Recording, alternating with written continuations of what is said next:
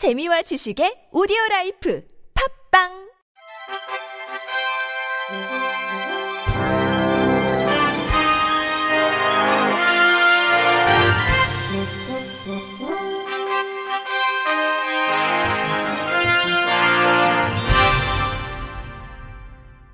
청취자 여러분 안녕하십니까? 1월 14일 화요일 KBS 뉴스입니다.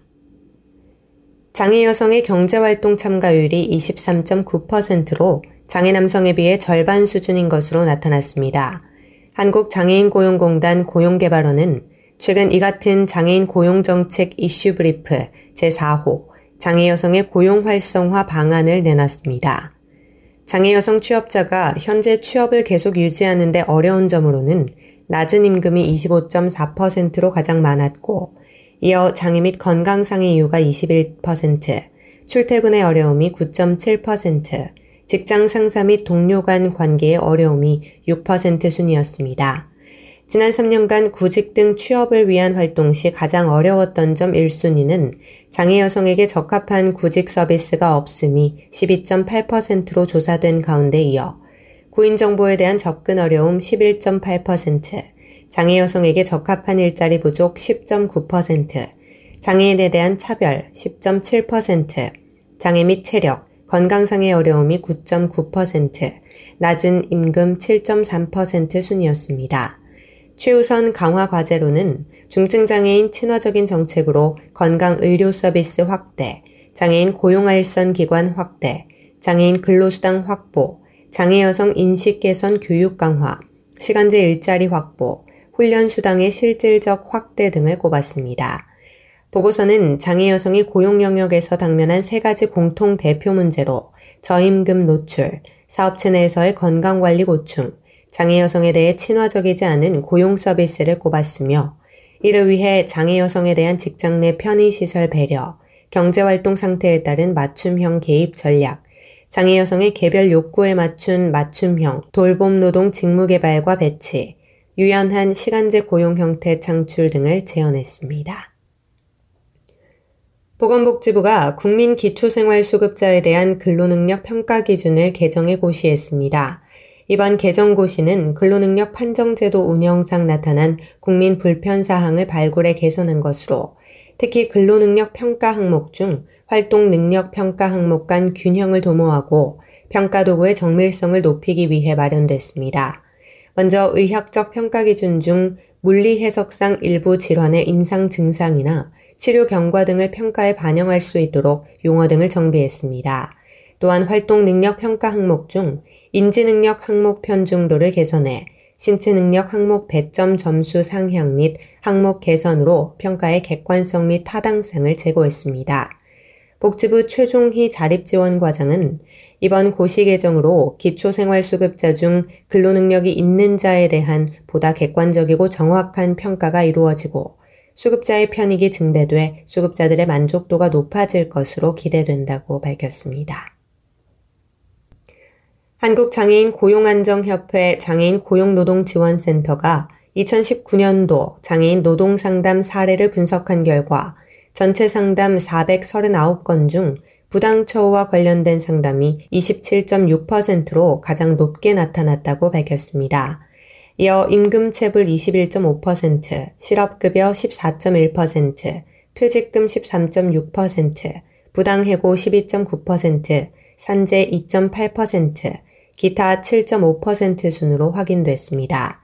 피상담자 중 남성의 비율이 85.2%로 여성에 비해 매우 높게 나타났고 장애 유형 중에서는 지체장애가 82.2%로 가장 많았습니다.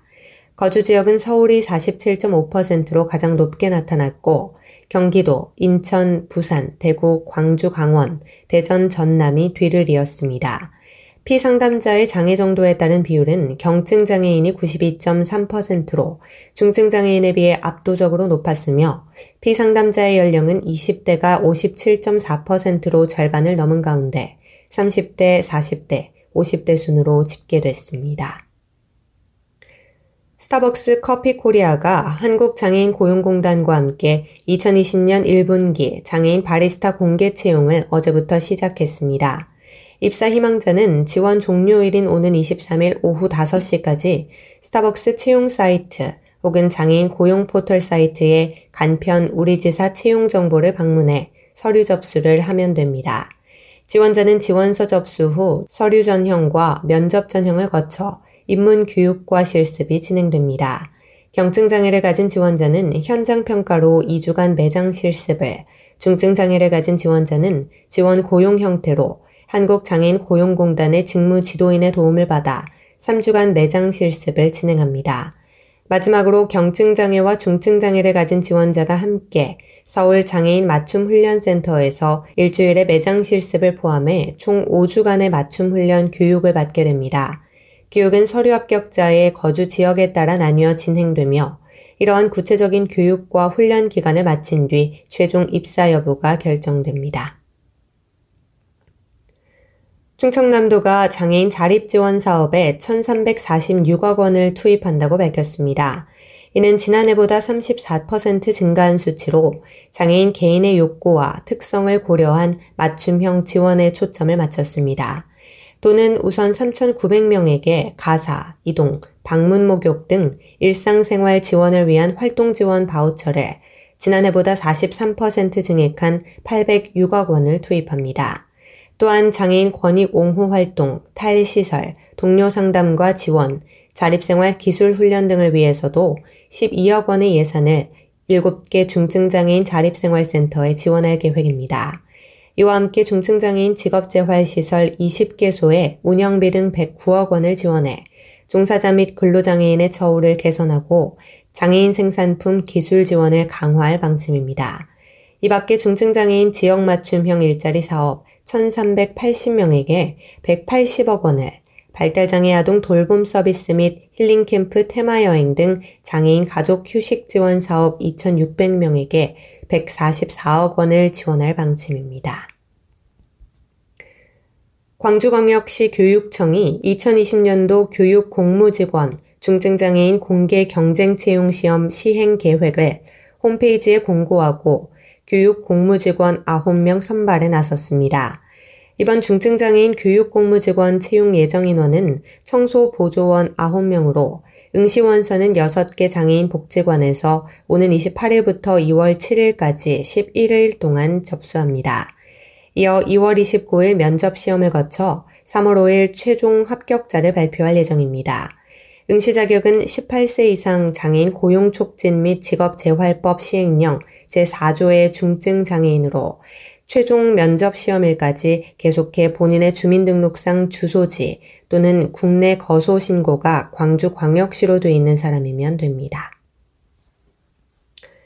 끝으로 날씨입니다. 내일은 전국이 대체로 맑겠으나 충남 서해안과 전북 서해안, 강원 동해안에는 가끔 구름이 많겠습니다.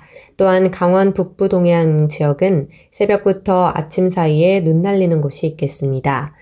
내일까지 경기 북동부와 일부 강원 내륙과 산지 지역은 아침 기온이 영하 12도 이하로 떨어지겠으니 건강관리와 시설물 관리에 유의하시기 바랍니다. 내일 아침 최저 기온은 영하 11도에서 영하 1도, 낮 최고 기온은 영상 1도에서 8도가 되겠습니다. 바다의 물결은 서해 앞바다 0.5m, 남해 앞바다 0.5에서 1.5m, 동해 앞바다 0.5에서 2.5m로 일겠습니다. 이상으로 1월 14일 화요일 KBS 뉴스를 마칩니다. 지금까지 제작의 이창훈, 진행의 조소혜였습니다. 고맙습니다. KBIC.